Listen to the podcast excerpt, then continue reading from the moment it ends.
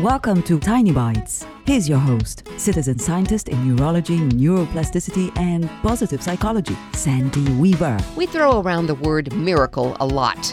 It'll be a miracle if I finish this on deadline. It'll take a miracle for us to win the division. Getting to work on time in this traffic would be a miracle.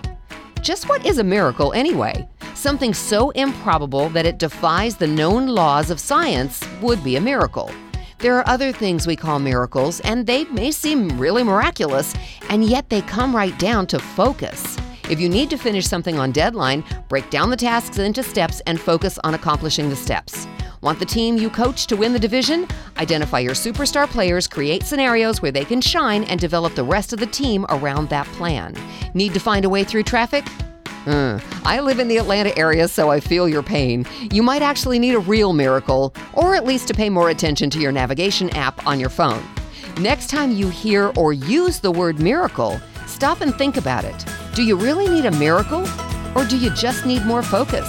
Subscribe to the podcast and share it with your friends. And there's lots more at centerforworkplacehappiness.com. Here's to your well being, one tiny bite at a time.